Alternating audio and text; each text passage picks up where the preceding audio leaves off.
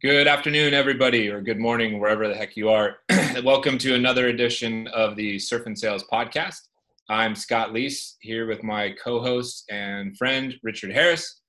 And today we are joined by Blake Hudson, sales manager of Victory Lap, coming to us from Chicago, Illinois, with the beautiful view of Lakeshore Drive in the background. How's it going, Blake? It's going great. I really appreciate you guys having me on yeah, man, we uh we're on a big kick right now to kind of you know highlight some people who are maybe less known, up and comers, if you will, and, and just try to amplify some uh some different voices. And we've both been you know really impressed by some of the things that the content you produce in and and uh, you know you've been in, coming to different events and getting your name out there and whatnot so uh, we're excited to talk to you and see what uh, what we can learn from you you know today and what you're what you've been uh, building and going through. So, why don't you tell us briefly and tell the audience briefly about what you do? Tell us what Victory Lap is and what your your role there is, so people have some context. Got it. Um, Victory Lap is a fantastic organization. We are a sales education company. Um, I actually went through Victory Lap as a candidate a few years back. Um, was a SDR at a fintech company in Chicago and have now come back home to be employee eight and the uh, sales team of one at the moment. Um, but we basically want to democratize the sales profession. You know, historically, it seems that sales is only for a certain type of person who has a certain type of personality. And as you both know, uh, it is open to all people for success. You know, a wide variety of perspectives, backgrounds, attitudes um, can succeed in sales. And so, what we do is we provide them with the fundamental skills and the fundamental mindset that they need to succeed in sales. Um, so I want to back up. Go ahead. Yeah. Go ahead, Rick. Yeah. So I'm, this is super exciting for me. Um, but I just want to give a little bit more context, right? Are you guys more of a B2C play, a B2B play? What's your sales cycle like? Deal size? Just again, we always like people to understand what's the the current perspective, not that you haven't done others as well. Yeah. So there's a couple of things there one there's a pre-covid victory lap and now we're making some pivots. So what i tell you today might very well be different in four weeks. But historically we you know have candidates come in they get trained that is at no cost to the to the candidate and then we help place them with our employer partners. So it's kind of like that education staffing model. Right. um, but moving forward that that could look very different. I know for now we have a remote team selling on behalf of a very large successful organization. And so i look at that kind of as an apprenticeship. You go through the training you get three months or more to build out your your resume if you will. And for you know a career changer or a college grad that is fantastic. That's, that's like huge. Get some real experience under exactly. the belt. Know what so, so talk define democratize the sales profession. I love the phrase but it's a buzzword. What do you it, mean? it is and it can be. Who is who's the stereotype major too so Oh, good. All right, we're going to drill down hard. Um, so, what do we think is the the stereotype bias of a traditional salesperson, and how are you trying to democratize it? And what does the democratized salesperson now look like? Got it. So, I think that the typical salesperson was your hard charger, um, fast talker, maybe a slickster, if you will. There's definitely some negative stereotypes that go along with that, both that individual and the profession of sales, if you will. And honestly, there's a lot, I think, of stereotypes in terms of like backgrounds, uh, the schools they go to, the activities. I don't know, but there's this really high correlation with lacrosse and sales for some reason.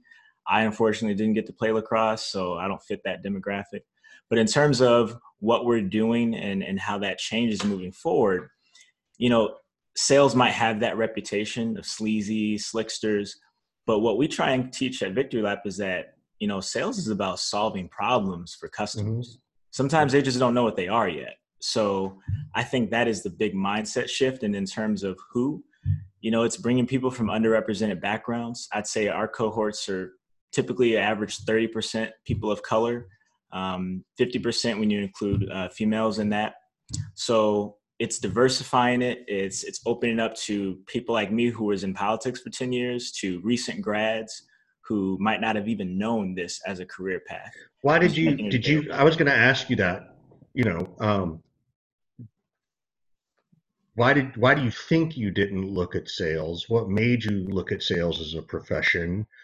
Um, you know, we've talked to Kevin Dorsey. He's talked a lot about being the only, whether he's at a sales conference or speaking or you know those kinds of things. Like, and you know, I, I I hope you don't mind us sort of pushing there, but I think it's really relevant and prevalent that we should talk about it. So, for sure, if, you know, what made you want to get in, move from one profession even into sales? What made the move? Um, mm-hmm. I'd realized that I'd been selling my whole life, and I wanted to be in sales and paid like a salesman. Get better as a what salesman. What do really you mean selling your whole life? But tell me so, again, buzzwords. Good politic um, answer, but give you know, give us some real very practically. Yeah, very practically. I ran for state senate at 24, and when you're knocking on someone's door on a Saturday morning, you have to explain to them what are you going to do to improve their state. I was a, a board member at my community college at 18. I had to convince both my peers that I could understand and represent them, and my peers at the board that I could actually articulate and create policy with them. Even when I was five, I gave my first speech and I had to convince that crowd that I was worth listening to and had something to say. What so was that speech? Do we have a video of that? Can I see? That's fantastic. there might be a video of it somewhere in my grandparents. Mom story. and dad. I was gonna say, mom and dad's got to have that somewhere, right? Uh, yeah, it was in church, so they were, you know, a little bit kinder to me than maybe another audience might have been. But it was what when you're five, what do you know? You know, it was my right. spiritual report card. Have you checked your spiritual report card? That's all I knew about. You know. That's awesome. You, I, you know what? I need to do that anyway. How do I check my spiritual sales card? I'll go dig up the speech and we'll help you out with that. Wait, yeah.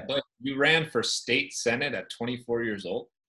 Yeah, so not U.S. Senate. Some folks, you know, mix up with that, but apparently it's impressive. I think it's that a big deal, dude. It's That's impressive. Cool. It's the highest office you can run it's for. Little, it's, Scott, it's only it's apparently it's impressive, Scott. What yeah. did you do at 24, Scott?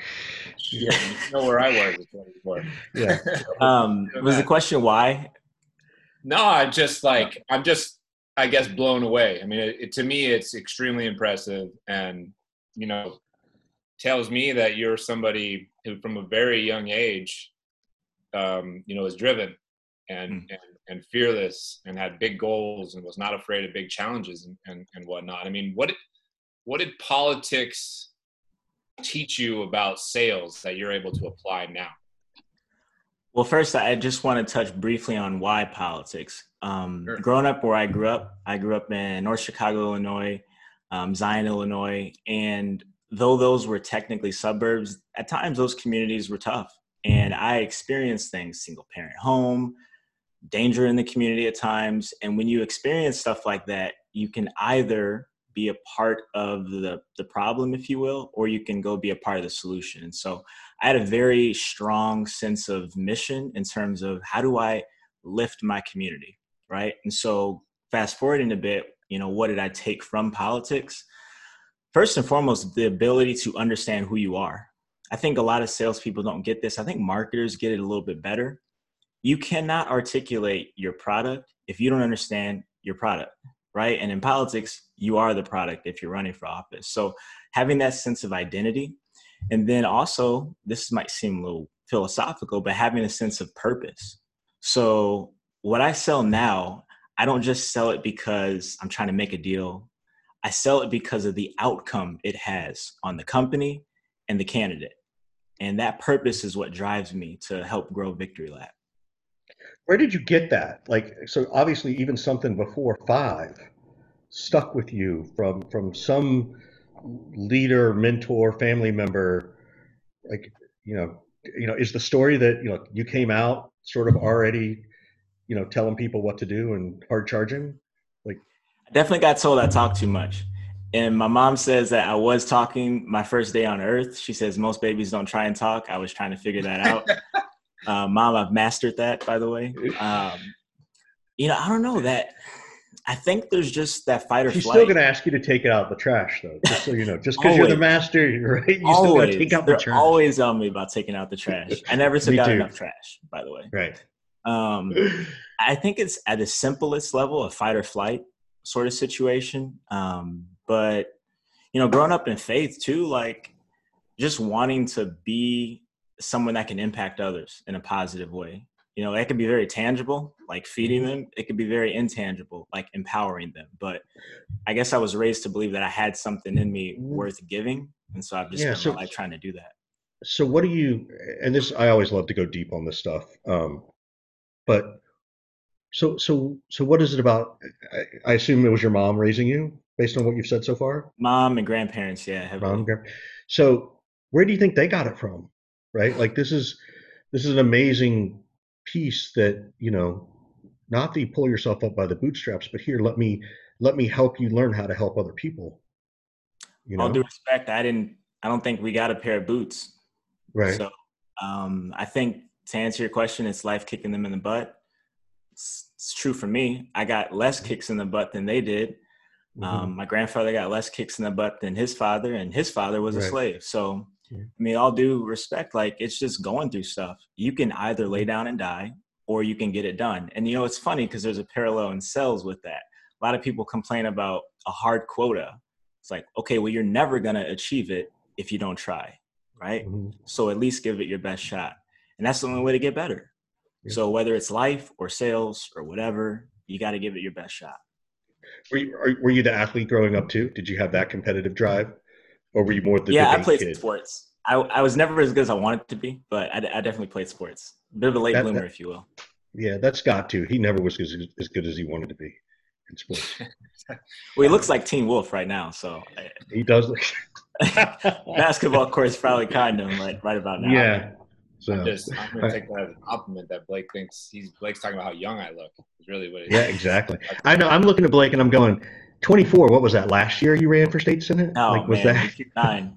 Too kind. I'm not even 30 yet. Let Put me- it that way. let me ask you a question, Blake. Um, one of the things that I have been impressed with, and I'm like proud of in a way of uh, people of your age and stage stage in your career, and even younger, is I think I think that up and comers now are a lot more fearless than I was, and even am right now to this day. Um, I, I find myself like hesitating to reach out to certain people that I know and that I've had conversations with sometimes because I'm like, oh, you know, I don't, I don't want to bother them or whatever. But people like you and and I'm thinking of, you know, Sarah from from Gong, and I had this conversation with uh, this uh, upcoming salesperson named Andre McBride that I've been talking talking to, and you know, he's making a transition right now, trying to get in sales for the first time, and like, this guy is fearless, man. You know, he's just asking for my time all over the place and it doesn't bother me. I, I respect it a ton. And so, why do you think? Why do you think that is? Why Why do you think that you know some of the folks your age or your stage in your career are more fearless than I was? Is this is this my problem only, or do you think do you think that that's true? Like your your your era of, of sales leaders um, is a little more fearless, and you're going after what you want sooner and being more direct about it. I mean, I'll try and answer it like kind of globally and then bring it a little closer to home. I think from a generational perspective, um, millennials and even Gen Gen Zers to a certain extent have been shown that this world rewards ambition. You know, you want to go send a rocket to Mars, give it a shot. So there's that, and I, I agree. Sarah, Andre, Morgan Ingram, you could go on and on. You know, these folks they're they're fantastic, right? And I won't speak for them. I'll speak for myself. The reason why is like, one, I had nothing to lose. You're gonna send me back to nothing in the hood with nobody around me. Like, okay, I've been there and I've got here, so I can figure out how to build that house all over again. Yeah. And the second thing is something I call the gratitude gap. So I think for a lot of folks, they get really entitled and and that entitlement causes them to kind of pause if you will. It's like i expect this. I expect this to happen for me. And then when it doesn't they kind of get knocked back a little bit. And where the gratitude gap comes into play is the gap between where your gratitude is and where your entitlement is is what determines your happiness and satisfaction. Now if that entitlement gets above your gratitude that determines your frustration so for me it was always about being grateful because with entitlement you lose twice you're frustrated by what you have and you're frustrated by what you've yet to receive whereas gratitude I'm grateful for everything I got, and anything more is gravy. So, I mean, that perspective has guided me too. Scott, he just nailed us, dude. He just nailed us. Yeah, the gratitude gap is fantastic. I've never heard of That's that. a, me either. That's amazing. I'll steal that, by the way. No, it's yours. No, I would not. It's yours. It's it's it's been uh, trademarked here on this recording. It's, it's Absolutely. the industry now. It's legally I. I, I, I, I Perfect can resonate podcast. what you what you're talking about in terms also about like um, you know almost like the worst thing that could happen. What are you gonna do? Go back to the hood? You said it's like I I didn't experience that until I was 23, and for me, it's all around my my health and and, and things like that. And I, I didn't get fearless until I was 27, really trying to go out into the the sales world. Um, and I thought, well, what's the worst thing that can happen? Like I've already I've already come from this. I've already cheated death, right?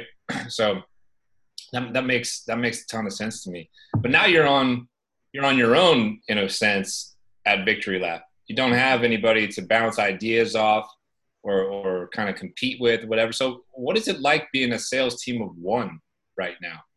And how long have you been selling by yourself? What's to that say to say I have nobody is is a bit of an overstatement because I'm Okay. surrounded by sales talent. It's a sales company that you know we- we're selling salespeople to salespeople. So Brian Barr created the onboarding depart- department for Groupon. Keegan Chapman has managed hundreds of people. Like I have those people that I can rely on every day. Ryan Walker, same thing. John Carlson, same thing. These are people I can go to with pretty much any sales question I might have. Not to mention the community and network TNS, Thursday Night Sales, Revenue Genius, like Rev Genius, all these groups. So I have support. We'll just say that. And then in terms of doing it by myself, something shifted when I realized like I have to be my VP of sales, my manager, and my SDR and my AE all at once, right? It's like I have to set the vision, create the playbook, right? We had one, now I have to create a new one post COVID. Now we'll have to create a new one with the new product. But what's the playbook? What are the KPIs? How do I hold myself accountable? Where do I improve? What Do new you think that- tactics am I Do you think that, and I, I think the answer is obvious, but like, do you feel like you're, um, you know, shrinking, or do you think you're learning so fast that like your trajectory towards being a VP of sales and somebody who builds out and scales a big sales organization is like expedited because of everything you're having to do? Like you're you're doing all of these things, all these different roles that fall under a sales org. A lot of what you're doing is, is what a CRO VP of sales does. Is that the, is that the trajectory that that you want to to be on? And do you feel like you're getting you know kind of a, a education in, in how to be a VP right now? Yes, to answer simply and honestly, I think, you know, Brian talks to me, there's this concept of, you know, create, uh, manage, and do. And I've been on the doer side of sales, make the calls, send the emails. Um, I've seen a little bit of that management side. It's like, are they making the calls? Are they making the emails? And how do they do that better?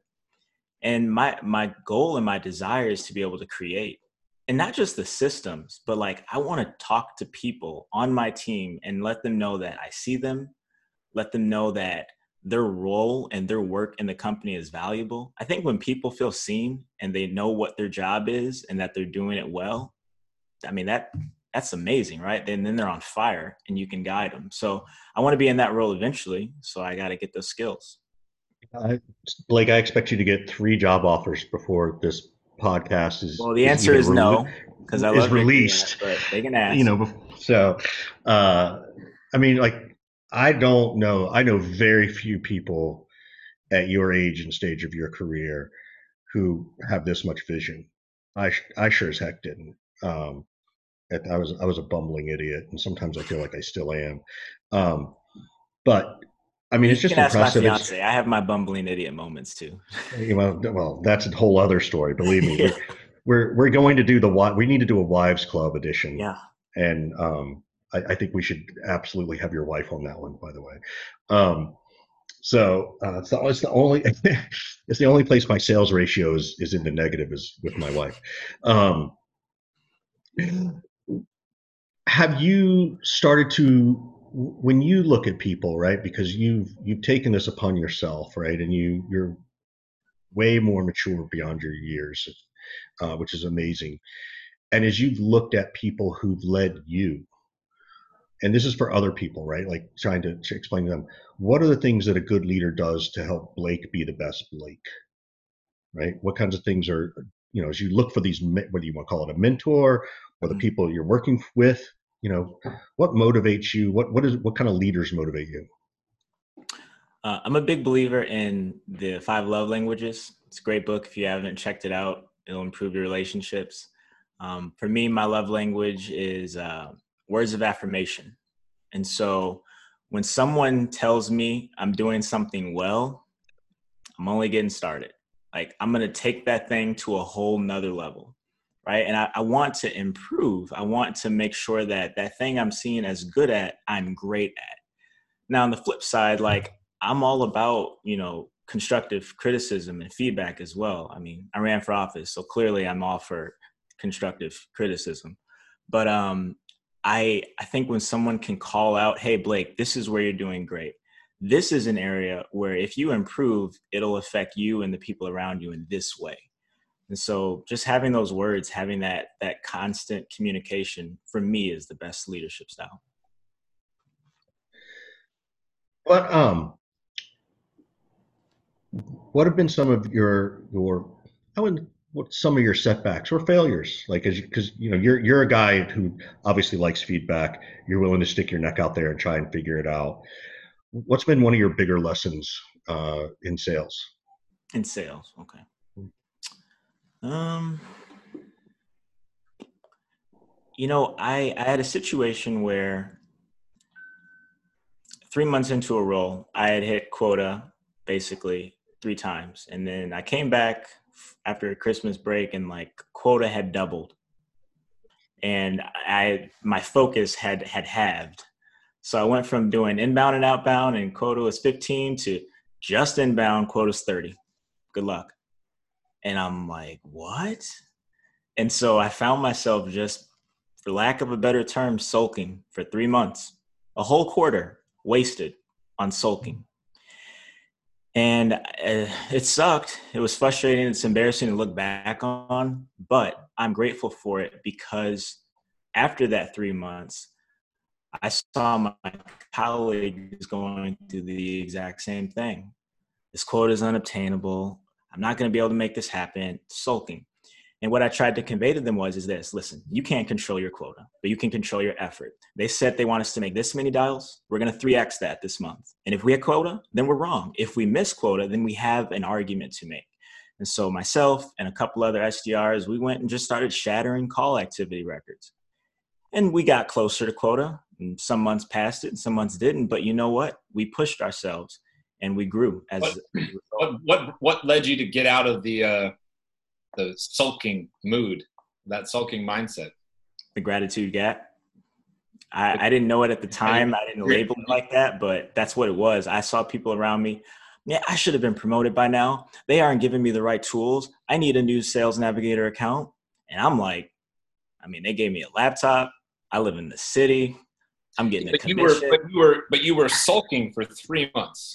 And did you just like have a dream one night, and the gratitude gap showed up in your dream, and you changed overnight? Was it a series of series of small events? Like what? What happened? No, as as weird as it might sound, I'm I'm kind of a sucker for like dates. So, for example, like my 10,000th day on Earth was August 8th, 2018. Why I know that, I don't know. But like April 1st, I woke up and I was like, damn it, I'm tired of sucking. I'm, I'm at least like, this is what it was. I was frustrated. I was, this quote is not fair. This process doesn't work. These leads they want me to call don't work. But I knew in my heart of heart, I couldn't make that argument. I didn't have a leg to stand on. I didn't, you know, so many reps are like, this doesn't work. Did you try it? So I tried it. April 1st, I was like, I'm making 3x the calls. And the second, I came back and made more. And the third and the fourth, and so on and so forth. But that's what it was. It was a Monday it was an April 1st, and I was like, let's get after it. Hmm. Happy birthday to Richard. Thank you. That's my birthday. So I appreciate you. That's a great birthday present. So. um, hey, I know I'm going to completely turn this around. You, you, people can't see it, but what happened to your wrist? What'd you do? Oh, it's you're in a cast. Beating back all my haters. That's what it was. no, I I uh, I fell on it playing basketball actually back in December. Um, so I before COVID, man, I was a big hooper. I'd play four or five times a week. Loved it. It was a healthy addiction. Um, but then I fell on this and tore it. Got an MRI in January, but between COVID, new job, new insurance, I wasn't able to get uh, surgery until about three weeks ago. But I'm grateful for it because I knew I wasn't going to have basketball and I had to fill that time somehow. Turned to LinkedIn, started telling my story, started telling my, my company story. And now I've got a whole new thing that I wouldn't have had if I was still just playing basketball. So I will play when I get back in about two months. But until then, I'm to keep posting content. I was to say, I just think you're to keep practicing your right handed dribble, right? You're just, yeah. you know, that's to be part, the, that the part's key. not bad. We'll, yeah. we'll have to work on the left when we come back. Yeah. What, um, talk about the first time you sort of decided to go to LinkedIn, right? And, and, and make yourself public, right? We, Scott and I talk to people all the time about, know, should I, shouldn't I? Did you care? Did you not care? What, what was sort of your mindset to say, all right, I got to do this? I'm so glad you asked that because, you know, it's something that a lot of people struggle with. First and foremost, let's just call it out. You're afraid someone's going to say, well, that's not right. You're not an expert. Who are you to say? And you just have to accept that. If that person says that, you say thanks for your comment and move on. The reality is, you are an expert. You're an expert in you. And so when you take your experiences and your perspective on those experiences and you apply them in practical ways, you got something to talk about. For me personally, I wanted people to know that Victory Lap is the premier sales education company. I believe in that because it literally changed my life. I went from living in my parents' house to living downtown Chicago because of Victory Lap. And so when you have that sort of passion, that sort of mission, I think that is what you need to get started. And from there, literally the secret ingredient, the answer is consistency. Just do it every day. The first two weeks, no one even knows you exist. So mess up. It's fine. Learn something. But after a while, you're going to start realizing, whoa, people are liking this. Whoa, people are commenting. So it's it's about mission and consistency. Do you have wanna, a goal? Do you have a goal? A goal with your LinkedIn? what are what are some of the the goals for you, specifically around branding and, and your use of the platform? I mean, I'd be lying if I said I didn't want to be on like the LinkedIn top sales voice. That was the sort of carrot, the shiny object that I was like, oh, I can chase that. But like really the actual focus is just like with my public speaking that I do. I speak and I write for the one, right? There's always one person in your audience who really needs to hear what you have to share. That's just the mindset you have to take as a as a content creator, as a speaker, producer of those sorts of things. So I'm trying to write for that, you know, Blake in January, whose quota just got doubled. And he's like, why even try? Well, try because this is your craft, Blake. You're going to sell something after that company. So get better at it for the sake of getting better at it, right? Stuff like that. I'm gonna I'm gonna push you back on that one a little bit. Um, you're not doing it for the one, as much as everybody says that. That's like the that's what I call the fake humble brag. You are doing it for the many. You really are. Scott and I aren't doing the podcast for the one. We're doing it for the people who want to hear it. I talk about mental health a lot. I, I specifically do, don't go out and say, I'm just here to try and help one person get better with their mental health. No, I want to help as many mm-hmm. people as I can. It's kind of up to the crowd to decide whether I'm helping one or not, right? So think, you know, I just encourage you to sort of maybe look at it a different way. And I don't know that I'm right, and I don't know that mine's the right way, but it's just like I keep hearing the one, well, we're not going to effectively create real change in the world if we just do it one person at. I mean, yeah, it kind of has to be one person at a time, but we need a lot of. Ones, I love what you said, and I respectfully you know, so, I'll push back a little bit too. So, I absolutely want to speak to the masses. I absolutely want large scale change. It's not about a hundred thousand followers, though. It's about impacting a hundred thousand people. Correct. And so when I say I write and speak for the Agreed. one, truly, I want to write as if one person is reading that not as if I'm writing to a hundred thousand people. And so that helps me, I think, like keep my sort of avatar in mind of who I'm trying to help. But it also helps as a, as a copywriter, just writing something that someone can relate to, that they can connect with, because it seems personal to them. So that that's what I mean by that. But I, I know the stereotype that you're getting at about the humble brag there. Yeah. Cool. I appreciate that pushback. So, how how are you doing with everything that's going on in the world? Right, you're, Not well. you're a young African American man. Yeah, talk to if you don't mind talking. Like we we want to we want to explore that. And um, sorry to cut you off there. One sort of in the present. No, no, no. Please don't don't apologize. Um, certainly, how are you doing now and, and what you're doing, but how do you find the motivation to keep doing what you have done, knowing that it's it is just a little bit harder for you, right? In sales or life or whatever, just because people are going to unfortunately see you see your skin color. Like I, I really want to understand this and give you a, a, voice and a platform to to share mm. with people. Thank you for asking that question and bringing this topic up. The truth is, I'm not doing well. And as my mom would say, the reason why I'm able to push on is I've been black all my life. This might be new for a lot of people. This might be the first time they've talked about it, but you know what? It's a privilege to learn about racism instead of experiencing it. And you know, I have no other option but to push on, push, press on. So there's that. That's not even in the in my mindset. What's frustrating though is this: it is seeing people turn this topic into a political or a philosophical debate. Hey, let's talk about systemic racism. Is it real? Is it not? Meanwhile, people are literally in the streets dying. This is my actual life. I could be George Floyd. They don't care about my master's degree. They don't care about my quota. They're not asking those questions. I'm dead. And you're more worried about the Wendy's that's burned down instead of me that hurts. Hurts a lot. I appreciate you sharing that, and and I, I, apologize if I've made you uncomfortable. I hope it's coming with the best of okay, intentions because I think we do need to talk. So, thank you.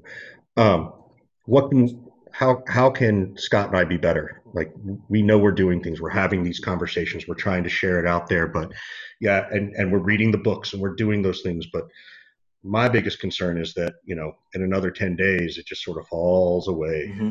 right? And I'm, I'm working real hard on some projects that well, think, doesn't let that happen. let me chime in. Yeah go ahead scott. Jump in and blake can can take a second but you know one of the things that, that i've been been doing and i had this conversation with uh with my friend kevin kd the other day kevin dorsey um you know we were like just grab two and go that was the phrase grab two and go. Meaning, every single day is my job and your job, Richard, to grab two people and go and take them with us and take action somehow. Whatever form that action takes, whether it's donating money or amplifying voices or providing opportunity or mentoring, coaching or education or, or teaching our kids to be better than those who've you know come before us and whatnot is grab two and go. And and that seems like a very doable thing. Um, it doesn't sound on in a single day maybe like it'll make a huge massive impact. But if i grab two and go every day that's 700 and you know i can't do math 365 times two right? 700 plus people that that i can impact to take some action. And if those 700 people grab two and go. That's how that's how maybe we we bring about you know some some change and you know we have collectively dropped the ball and not not done enough. You know, it has nothing to do with Blake, has nothing to do with Kevin, has nothing to do with Nikki, has nothing to do with Morgan. It's, it's me and you. You know, and completely agree. And, and and for whatever reason, to be complicit in that um, whatever reason now now now there's like there's no turning back i think you know? And i'm doing i'm doing more than i ever have before. Um, and i don't i don't i don't intend for this to be a moment at all. I intend for this to be a, a everyday a everyday thing. And i and i think that that's what is within our sphere of influence and control right now and if we get to a place where we have a bigger sphere of influence and more control, then we fucking do more. But for right now, if I can grab two and go, you know, th- there's something positive there. Yeah, grab two and go sounds like the the very best multi-level marketing plan there is, um, and I'm all for it. I I want to be very clear before we even continue with this topic. For those that might be hearing this and thinking, "Oh, here we go again," I am not. Black people are not asking for some sort of advantage over you. We are we've been disadvantaged. We're used to that. What I'm asking for is an equality of opportunity. Just give me a chance. I don't need an equality of outcome, just equality of opportunity. So I wanted to say that. To your point about grab two and go, I, I wrote a post lately, uh, maybe two weeks ago. It was my first quote unquote viral post, and I couldn't have picked a better one. I saw a lot of prominent figures in the sales community asking, What can I do? What can I do? And much like yourself, it was very, very practical, very small, very doable but over time that expands. And so I started by asking them, look at your sphere of influence, because that is where you are able to create the greatest change. If you're the president, maybe your sphere of influence is the world. But if you're the president of your company, maybe the sphere of influence is your company. How many Black people, if you want to help that group, have you hired? Have you managed, mentored, promoted, worked for? Because if the answer is none, I, I think we found a place for you to start. But from there, there's a lot of individuals that are looking for a chance. There's an Andre McBride out there who is ready to work his face off. And if you want someone that's going to not only excel, but raise the standard for your team, you find an Andre, you bring him on your team. But you got to be looking for those Andres first. Um, so that's that's where I'm at with that. And then, and it's and it's not, it's not, it's not fucking hard. It's not rocket. It's not rocket science. You know what I mean? I, I have. I don't want to make it about me. I've, I've been doing particular things this month, coaching people and whatnot. You know, we we booked of the last 40 bookings we have for the podcast, 33 of them are people of color or women in sales. Mm-hmm. This, this is not complicated. You know, this is just actions, not words. This is just executing on a particular strategy and giving people opportunity. And, you know, other sales leaders out there, other people hosting podcasts and whatever business and discipline that they're in, it, it's something within your your control and something that can impact your sphere of influence, like uh, like Blake's talking about, you know, and it and it and it needs to and and hopefully will continue, you know, until things change in a substantive uh, substantive way, substantial way. You know, right. um, what can we do not to not to pivot too aggressively, but uh, what can we do to help you in terms of you know your your selling and, and your career? Uh, is there any questions that you want to ask of us? Is there any you know initiatives or projects that you're working on that you want to kind of talk about and, and you know kind of shed some more light on? How can we be be helpful to you specifically? I mean, I'm gonna be really honest with you guys. If you can help me get on some other podcasts, I'd really appreciate that because I think the Done. message I have is worth sharing. Easy. I, I promise you right now, after your performance on this podcast, you're gonna get a couple inbounds. Like, uh, yeah, what, but we'll, what we're doing we'll at definitely... Victory Lap is really special, and I want to tell people about it because it changes lives. My story, yeah, I'll be honest, it's it's impactful. I know because people have told me, and I want to tell that and there's Andre McBrides out there and other folks who I want to elevate. I want to use the platform that I'm given to talk about people that are up and coming as well. Because for as up and coming as I am, I'm still a couple of rungs above someone, and I want to help them out. So that's that's yeah. what would help me. That's awesome. I I got four people I can already think of. Yeah. Probably the same that Scott has, but definitely well, want make, to get I'll you make, one of those. Things. I'll make sure to grab a, grab a different four. You know. Yeah. So um, obviously LinkedIn's an easy place for people to get a hold of you. Mm-hmm. Um, you know, if you're welcome, if you want to give out your your work email address because they want to hear about Victory Lap and how you guys are on this mission, uh, where can they get a hold of you work wise? Very simply, Blake at victorylap.io. So easy. I wish my email address was so simple. Well, you're the one that made your company. Yeah, you can change it. I know. I know. God, it's it's the bane of my. Come on, Scott knows me that I toil and struggle with this one simple decision for years. So, uh, you know, I I have to abuse myself just start using your richard at surfandsales.com email address. Yeah. That's By the way, Blake, do you are you are you a surfer or will you become one when we can finally have another surf and sales and come with us? Oh, I'd love to. Yeah, We'd love to like a have you, dude. Yeah, It's made it's made it's made for people like you, man. it totally is. Absolutely. So, somebody somebody who's somebody who's ready to learn wants to be part of a you know little little micro community and network like Oh yeah, I'm how- all about riding the wave. Sounds good. All right. there we go all right Cool. man we, we appreciate you a ton and uh keep up the good work and uh you know the more i get to know you the more impressed i am man so Thank you Dude, guys. I'm blown away. Like half the time I've been sitting here listening, I'm like, I could listen to this guy talk for hours. Like you just have that presence Thanks, about you. So uh, thank you for the time and, and it's been a real fun to get to know you.